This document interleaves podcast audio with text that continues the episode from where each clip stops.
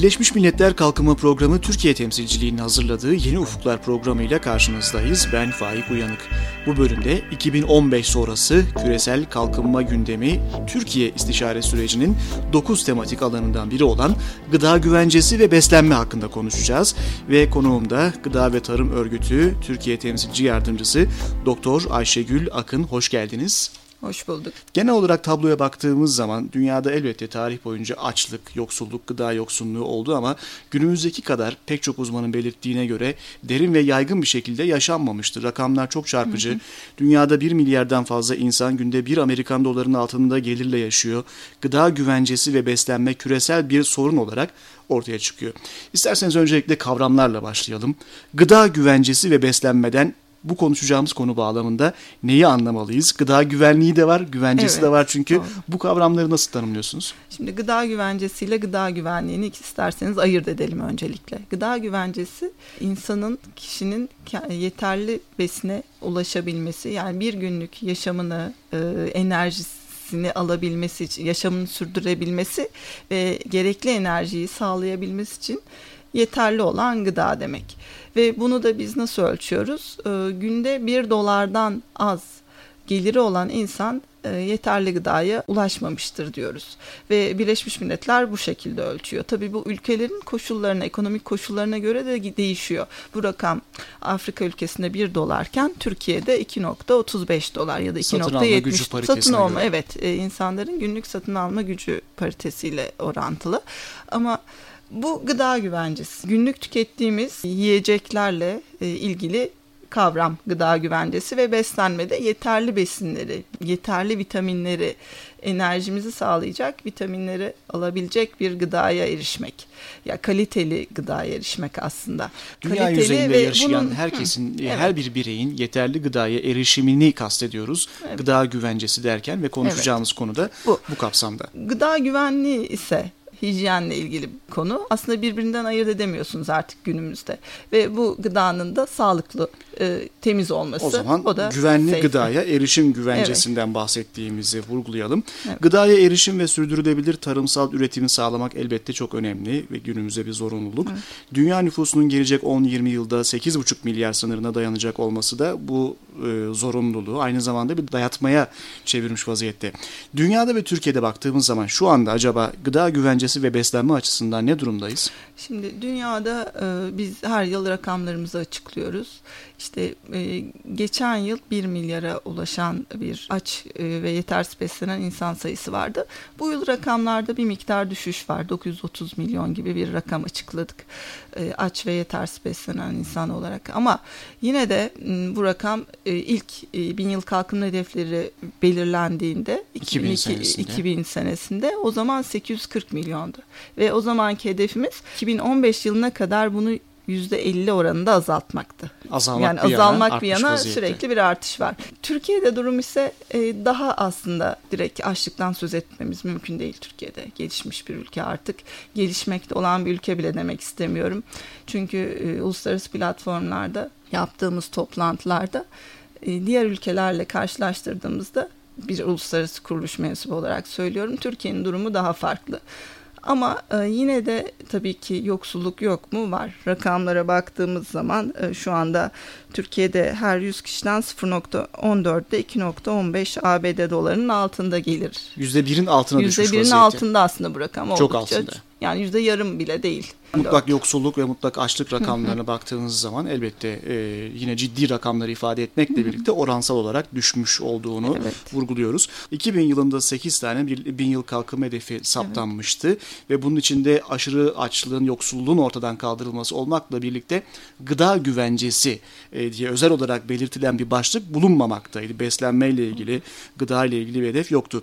2000 yılından bu yana acaba ne değişti ki şimdi 2015 sonrası küresel kalkınma gündemine özel olarak gıda ve beslenme konusunun konması ihtimali ortaya çıktı. Tarımsal üretim ekonomiyi, ekonomik krizleri tetikleyen bir konu haline geldi. İşte gıda fiyatlarındaki istikrarsızlıklar ya da gıda fiyatlarındaki spekülasyonlar dünya ekonomisinde e, ciddi dalgalanmalara, olumlu ya da olumsuz dalgalanmalara yol açıyor. Çünkü ülkelerin aslında bir tür gücü haline geldi ürettikleri ürünler. Ticaretten Ticarette, bağımsız düşünemiyoruz evet, düşünemiyoruz. aslında. Böyle bir duruma geldi ve son bir de tarımsal üretimde özellikle yağlı tohumların biyogaz bir enerjide kullanımı da tarımsal üretimin sadece beslenme amaçlı değil enerji sektöründe de değerli hale gelmesi gıda güvencesini zor duruma sokmaya yani dünyadaki küresel gıda güvenliğini de tehdit altına almış oldu. Biyoyakıtlar da önemli bir kaynaktı gıda dolayı. fiyatlarının yükselmesiyle. Bu da, bu da ayrı bir sorun olarak sürekli tartışılıyor. İşte gıda fiyatlarındaki istikrarsızlıklar, sürekli inişler çıkışlar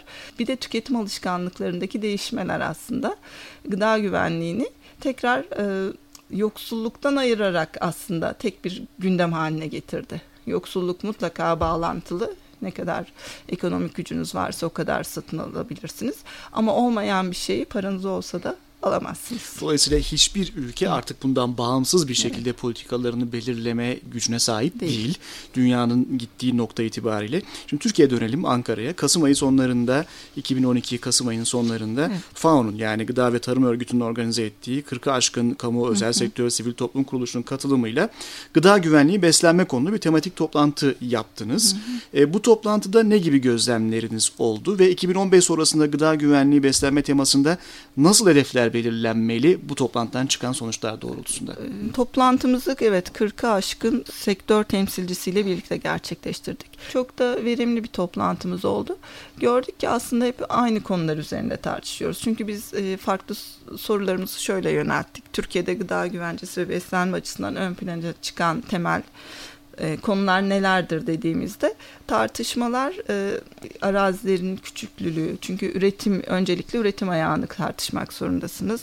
Kırsaldan kente göç, azalan tarım nüfusu, terk edilen e, işlenmeyen tarım arazileri gibi temel sorunların yanı sıra tabii ki kendine öncelikle yeterli olmak o zaman Tabii üretimin artırılması daha... var işin içinde. Yerinde üretim var. Belki evet. her ülke, her bölge için geçerli olabilecek bir Doğru. hedef, bir tavsiye. Üretimde planlama. Aslında bu yıllardır konuşulur Türkiye'de. Yani e, bölgenin bölgelerin koşullarına göre, iklim koşullarına göre, e, coğrafi koşullarına göre, oradaki insan kaynağına göre her bölgede farklı üretimin gerçekleşmesi ve böylece e, yani dengeli bir üretim sağlanması Türkiye genelinde. Bu üretim planlaması yapılmaya çalışılıyor. İşte Havda bazı planlama çalışmaları var bakanlıkça yürütülen. Çıkan işte bu tüm bu kurmak... önerileri aslında sizin hazırlayacağınız raporun içinde Tabii bulmak mümkün olacak. 2015 sonrası kalkınma gündemi tartışılırken Türkiye'de 9 konu başlığında istişare süreci devam ediyor. Gıda güvencesi beslenme konusunda neler çıktı sizin raporunuzdan kısa bir süre sonra okuma şansımız olacak. E, bu tartışmaya katkıda bulunmak isteyenler Twitter üzerinden üzerinden yeni ufuklar veya 2015 sonrası etiketlerini kullanarak e, bizlere görüşlerini aktarabiliyorlar ve 2015 sonrası Türkiye.org diye bir adres var. Onun üzerinden katılacakları anket e, aracılığıyla da her bir tema hakkında 9 ayrı tema hakkında önerilerini, görüşlerini iletmeleri şansı var. Böylece Türkiye'nin ileteceği evet. rapora isteyen herkes Kesinlikle. katılabilir. Aslında raporumuz şu anda web sayfamızda yayınlanmış durumda hangi konuları tartıştıysak. Ama bu tartışma sonuçta e, katılan e, kurumların kendi üretmiş olduğu verilere, raporlara dayalı tartışmalar sonrasında ortaya çıktı. Yani aslında önemli kuruluşların yaptıkları araştırmaları özetleyen bir döküman diyebiliriz. Yani bunlar gerçek rakamlar ya da orada işte e, göreceklerdir. Özellikle kooperatifciliğin güçlendirilmesi gerektiği, hedefleri belirlerken e, 2015 sonrasında belli bir gösterge koyalım dedik. Sizce o göstergeler neler olmalı diye sorduk. Mesela şöyle bir e, öneri geldi. İşte tarımda kayıt dışı istihdamın %25'e indirilmesi aç ve yetersiz beslenen birey sayısında zaten çok fazla değil ama bu dünya genelinde işte yüzde elli azalma. Her üreticinin mutlaka kooperatife üye olması. Her üreticinin şu anda öyle bir durum söz konusu değil. Ee, yine e, kooperatiflerin ekonomiye katkısının yüzde dokuz civarında şu anda yüzde yirmi beşe çıkması gibi bir rakam önerildi. Bilmiyorum bu hedeflere tabii ulaşmak gerçekten çok güzel olur ulaşabilirsek. İşte hedeflerimizi belirleyebilirsek e, bu, burada da bu rapor belki 50 ülkenin raporuyla bir beraber birleştiğinde dünya raporu çıkacak sonuçta. E, Türkiye için belki daha büyük rakamlar da konulabilir, daha büyük hedefler de konulabilir ama minimum düzeyde bu hedefler şu anda belirlenmiş durumda. 2015 sonrasında 2050'ye kadar olan, 2025'e kadar olan çalışmalarda e, en azından e, gelir seviyesinin tabii ki belli bir seviyeye çıkarılması, özellikle kırsalda yaşayanların gelir seviyesinin kentte yaşayanlarla en azından %75'ine yaklaşması Bunlar gibi bir önemli hedef ve güzel var. hedefler. Umarız, e, rapora Umarız yansıdığı şekilde evet. küresel kalkınma gündeminin içinde de yerlerini bulurlar.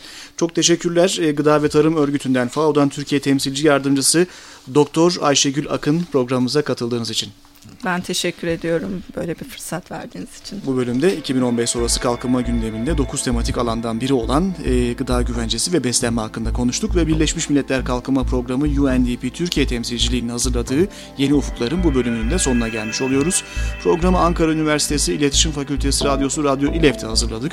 Programımıza podcast formatında iTunes üzerinden İstanbul'da FM bandında ve internette Açık Radyo'dan 50'ye yakın ilde Polis Radyosu'ndan yayın ağımızdaki üniversite radyolarından ayrıca UNDP.org.tr adresinden ulaşabilirsiniz. Sosyal medya üzerinde kullanıcı adımız UNDP Türkiye. Tekrar görüşmek dileğiyle, hoşçakalın.